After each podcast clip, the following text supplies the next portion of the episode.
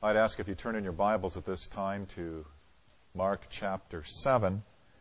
Our scripture reading is going to be from verses 24 to 37. We continue looking at uh, Mark's narrative of the gospel story of Jesus, uh, remembering that um, as a gospel writer, Mark is particularly presenting the Apostle Peter's perspective.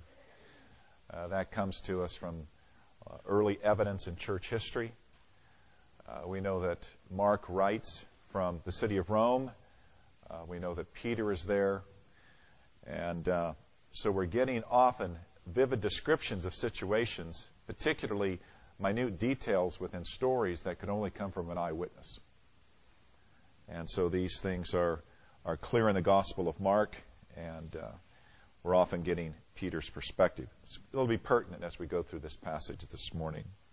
Mark chapter 7, verses 24 through 37, reading from the English Standard Version translation. And from there he arose and went away to the region of Tyre and Sidon. And he entered a house and did not want anyone to know, yet he could not be hidden. But immediately a woman whose little daughter had an unclean spirit heard of him and came and fell down at his feet. Now the woman was a Gentile, a Syrophoenician by birth, and she begged him to cast the demon out of her daughter. And he said to her, Let the children be fed first, for it is not right to take the children's bread and throw it to the dogs. But she answered him, Yes, Lord. Yet even the dogs under the table eat the children's crumbs. And he said to her, For this statement you may go your way. The demon has left your daughter. And she went home and found the child lying in bed and the demon gone.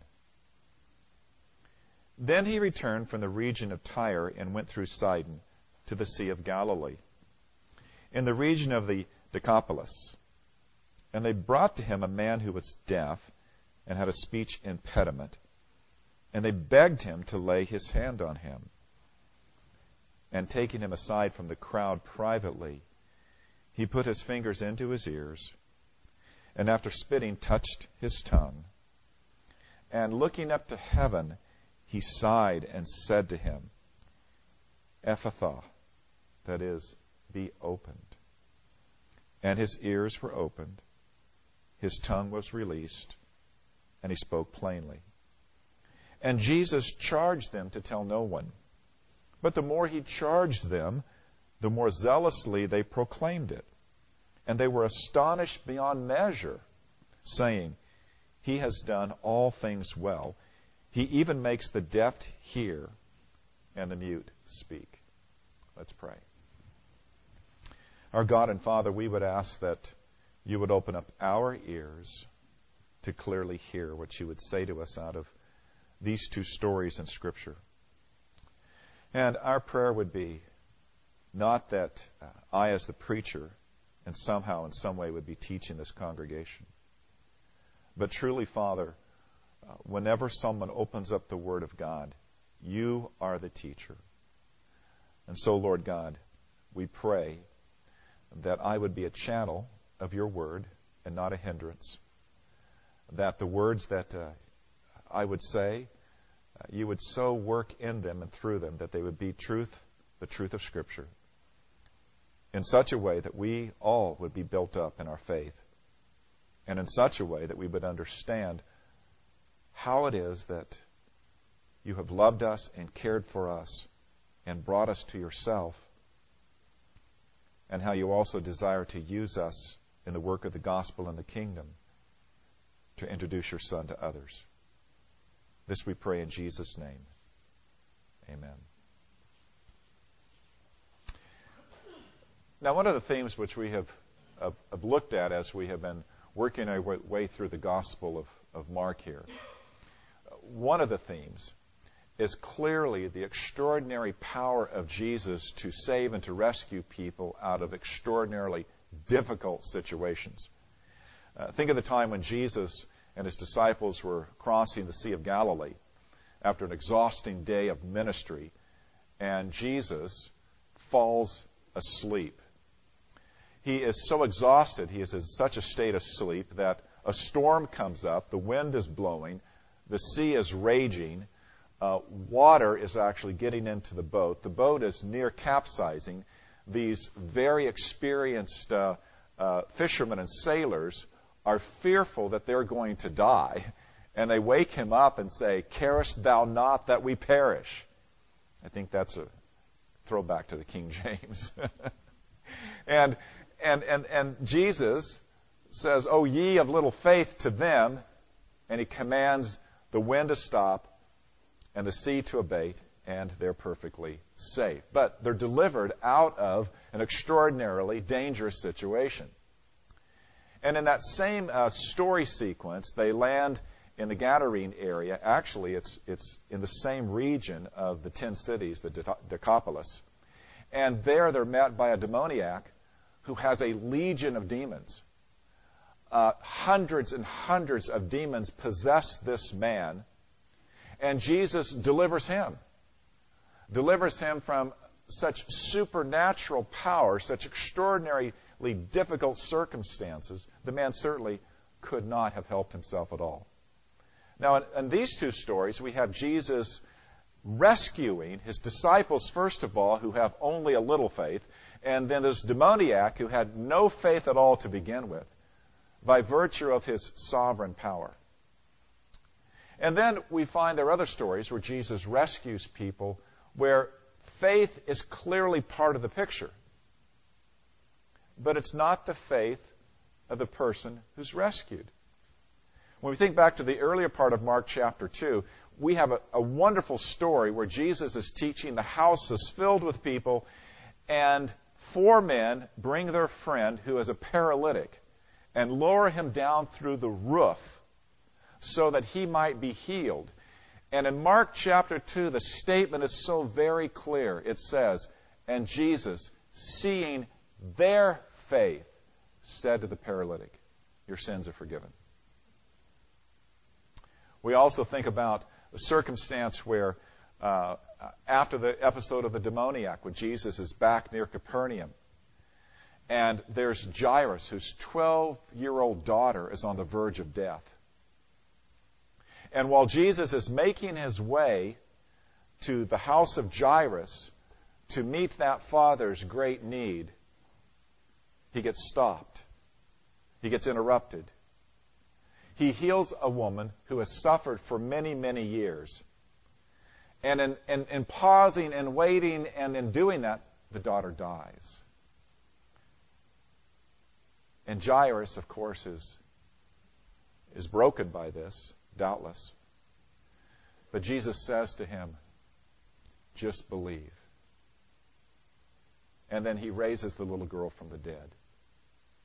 So there we see circumstances where, where Jesus is responding to not the faith of the one that he helps, but the faith of those who seek out Jesus to help that person. Jesus responding to the faith of others. Now that's what we're going to find in the two stories we're going to look at today. It is very, very significant. Both of these stories demonstrate Jesus helping helpless people who cannot help themselves, but Jesus acts to save, acts to help on behalf of the prayerful and faithful concern of others. And there's a very important lesson here. It's an important lesson for us as Christians to understand something of our purpose in this world and in this life. That is to say, we need to look upon hopeless cases.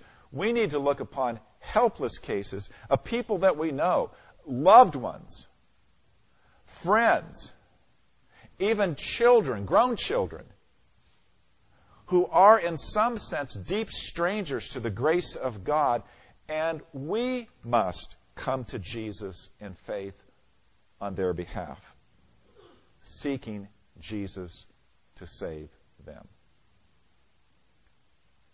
Now, before we move on to a closer examination of these two stories, where, where these lessons are strong and apparent and evident, I want us to appreciate something of the historical context of these two stories and also something of the theological and even topical context. For instance, in the early part of, of Mark chapter 7, Jesus is dealing with that whole episode where the disciples don't wash their hands before they go to eat. So we have the unwashed hands episode that's connected with statements about food that was considered to be unclean.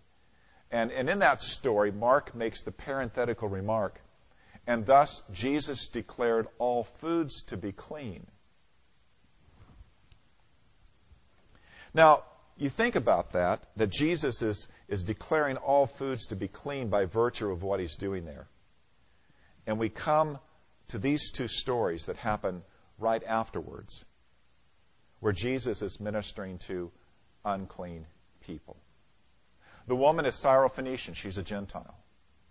The man who is healed of his, his muteness and his deafness lives in the, de, de, I, can't, I can say Annapolis, but I can't say Decapolis. uh, in the Decapolis area, which is a federation of 10 cities that are essentially Hellenized, essentially Gentile, they're not Jewish cities, and the population there is essentially not a Jewish population. So there is Jesus ministering in two locations where he's specifically going to do things on behalf of those who are Gentiles, unclean people. And so when you have these two stories together, first, Jesus declaring in principle all food unclean to be clean, now ministering to people who are, according to Jewish understanding, unclean, and yet he's ministering to them. And you remember that this is Mark's gospel, really Peter's gospel. Then you think how this connects with Peter's own experience. Why did Peter want these stories connected this way in Mark's narrative? To reinforce what he himself experienced in Acts chapter 10. Uh, Peter is such a zealous Jew that even though he has heard that the gospel is for all nations and all peoples, yet it takes an extraordinary experience in his life for, for him to be convinced that this barrier between Jew and Gentile actually should be bridged, actually should be crossed. And so we read the story in Acts chapter 10 where he's uh, one afternoon up on the roof, he's in prayer, and he falls into a trance, and this sheet is lowered from heaven, and it has all sorts of unclean animals, and the command is, Rise, Peter, kill and eat. And Peter's response is, Lord, I have never eaten anything unclean in all of my life. It happens three times. Anytime something happens three times in Scripture, it's to emphasize the message very, very strongly. And then right away, there's at the door messengers from the Roman Gentile centurion Cornelius who have been told that they need to come and find Peter, who will come and explain the way of the gospel to them. And so Peter goes to the household of Cornelius and preaches the gospel, and there is a kind of Gentile Pentecost. The Holy Spirit falls upon them. And out of that lesson, Peter then goes to the rest of his Jewish brethren. He says, I now know that God makes no distinction among peoples, that it's not for us, with respect to the gospel, to call any people unclean. So, all of that tells us why this is such a significant passage in the Gospel of Mark, and why in Mark's narrative of all the different things he could have presented, he connects the uncleanness of food with the uncleanness of people showing that Jesus has declared all foods to be clean, and now Jesus, by his ministry, is declaring all people to be clean. That is to say, the barrier between Jew and Gentile must be broken down as the gospel, gospel goes forward. That's background. It's important, it's significant. It helps us to get a sense of the significance of what Jesus is doing here. But now we move on then to these two stories. The first story is a story about a helpless child and her mother. And then the second story is going to be about a helpless man and his friends. And both stories are united around the idea that the helplessness is something which the child can't solve, the man can't solve, and the friends and the mother go to Jesus and the response of Jesus is essentially to their faith. So let's look at this.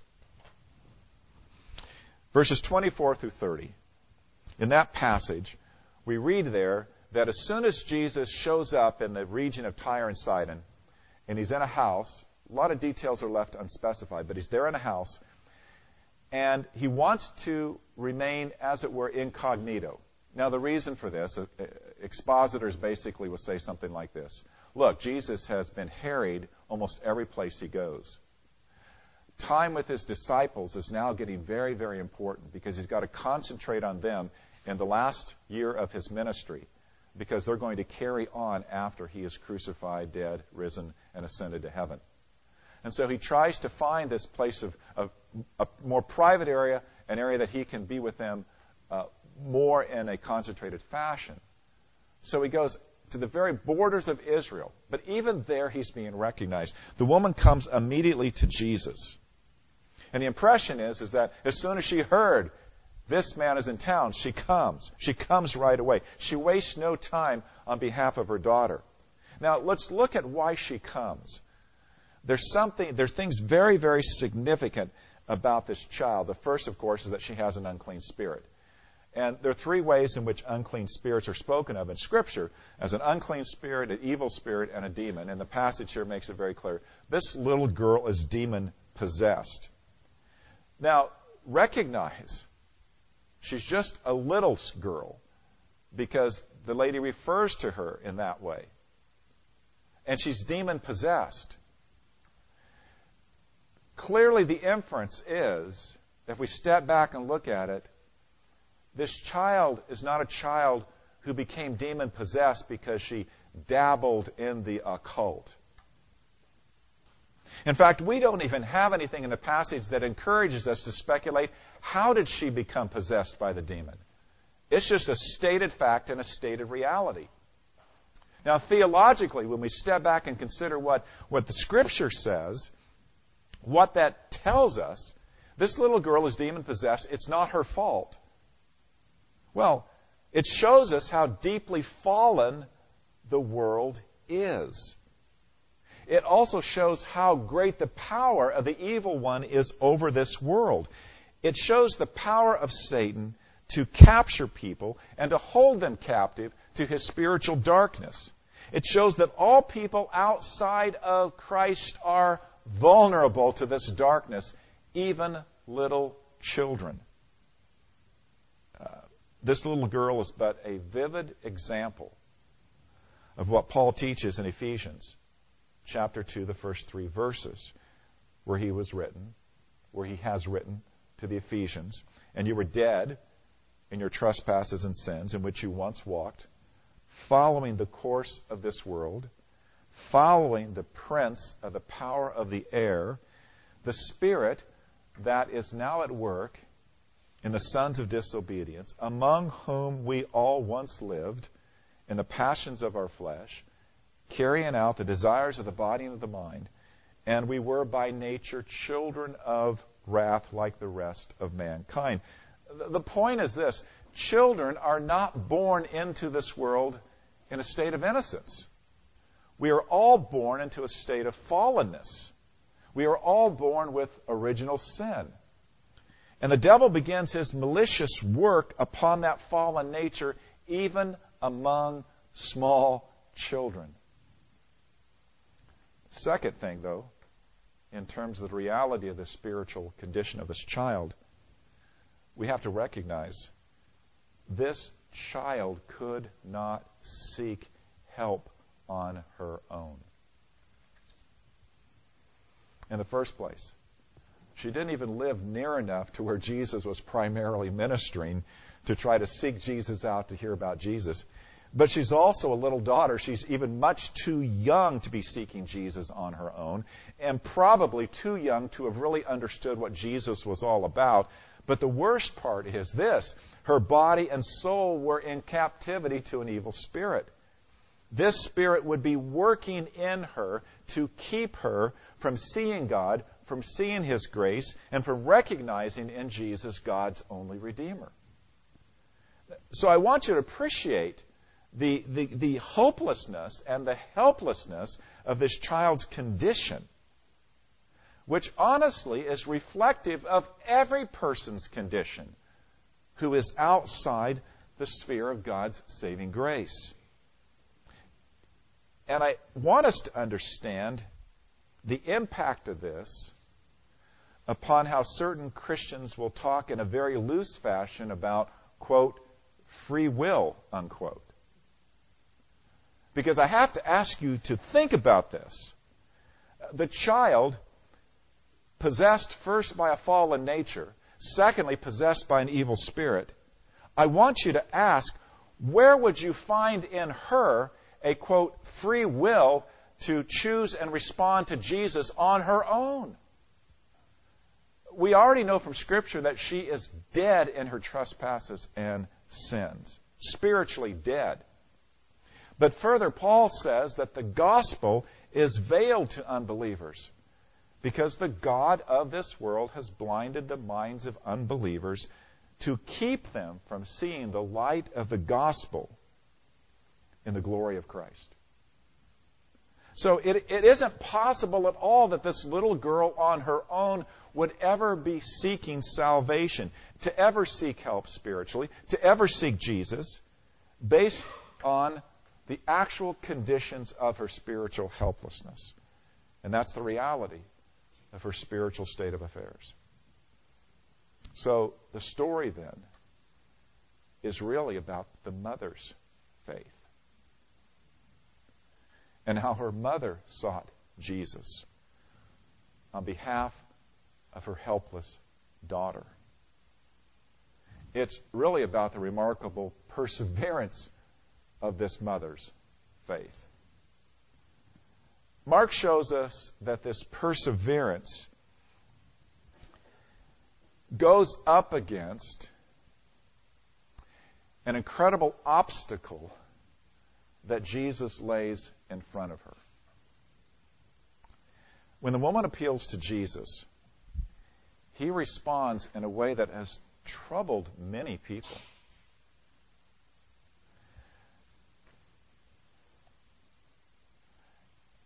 I hope that you will see that it's not designed to trouble us.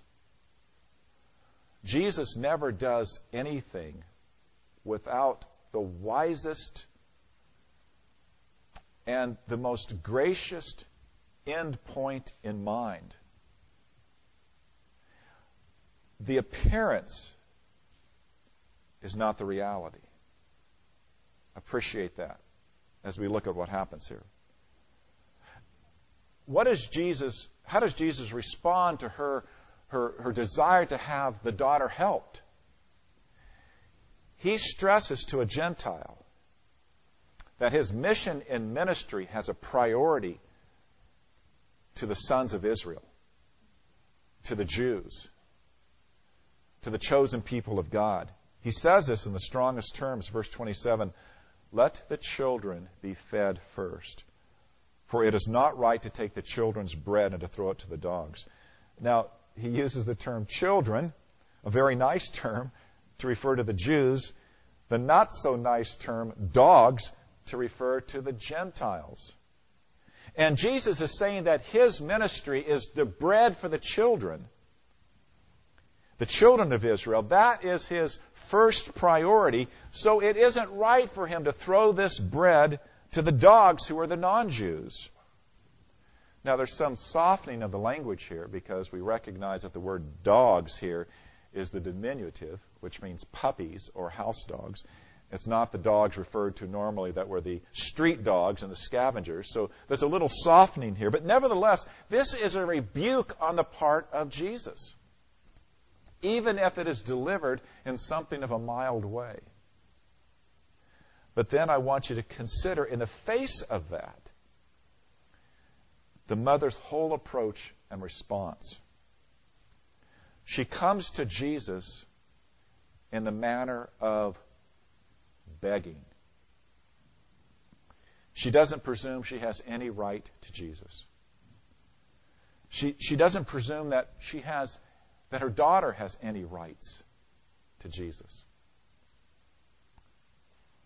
Now, I, I will say something else. It, It ought to trouble all of us when we hear people say, respect to God's work in the world. Everybody has a right to hear the gospel. That is so fundamentally wrong. Nobody has a claim by rights on the gospel. Nobody has a claim by some natural rights on God's mercy. No one. We all must recognize what this woman recognized that you come to Jesus as a beggar. You don't come with your legal rights. You don't come with your natural rights. By natural rights, all of us have one claim upon God justice, and that justice has already condemned us to hell forever.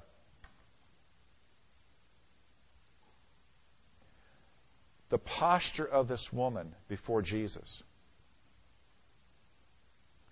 is the only posture that ever leads to salvation. There's no one who is saved who does not come as a beggar before God, having no rights at all. None at all. There's also, out of this humility, an amazing recognition of who Jesus is. She calls him Lord.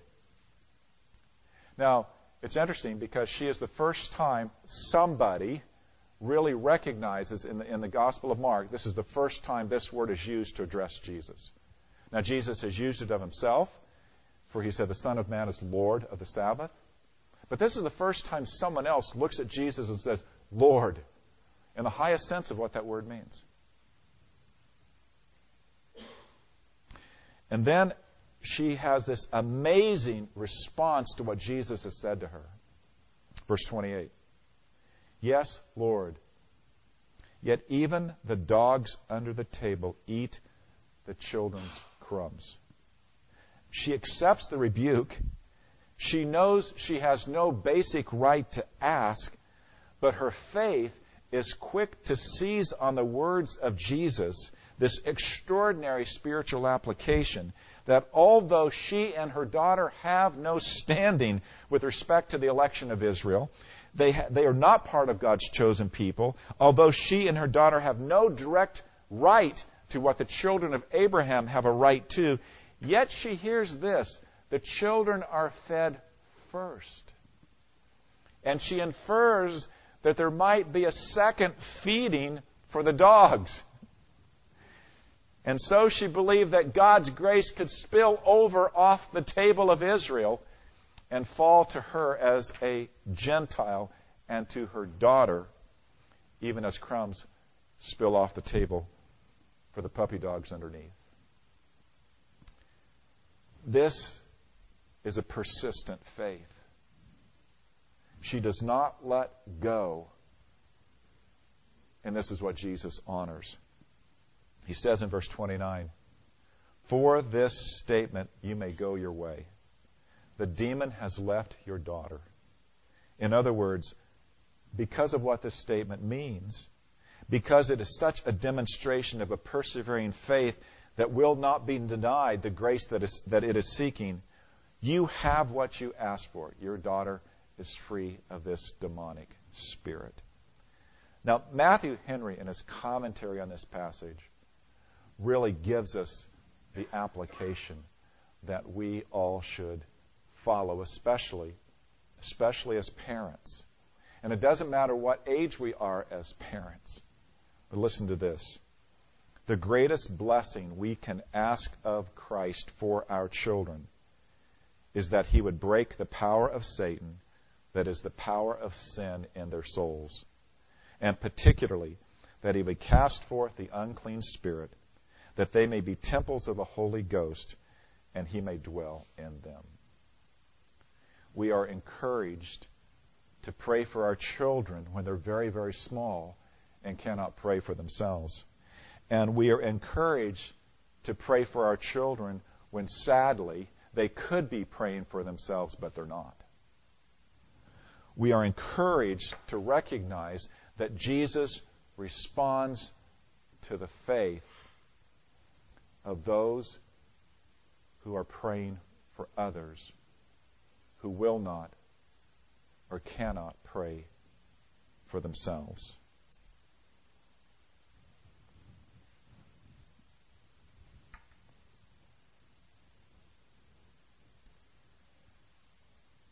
Many of us have family members, even children, who we know do not love Jesus.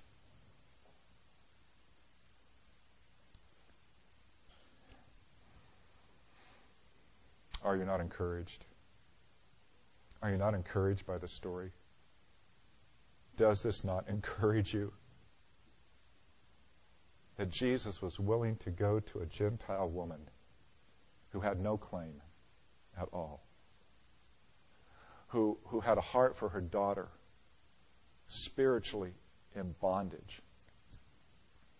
And she persevered in her faith in bringing this child before the Lord.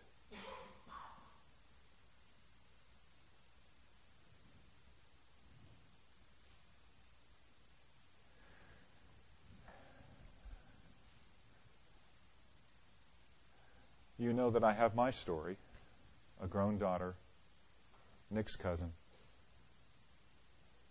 totally walked away from the faith during her teenage years. Some of you have grown children who walked away as young adults. This passage convicted me this week that I don't pray enough. This passage encouraged me that Jesus has never stopped hearing my prayers. This passage said to me, Never stop persevering in prayer for someone who will not pray for herself.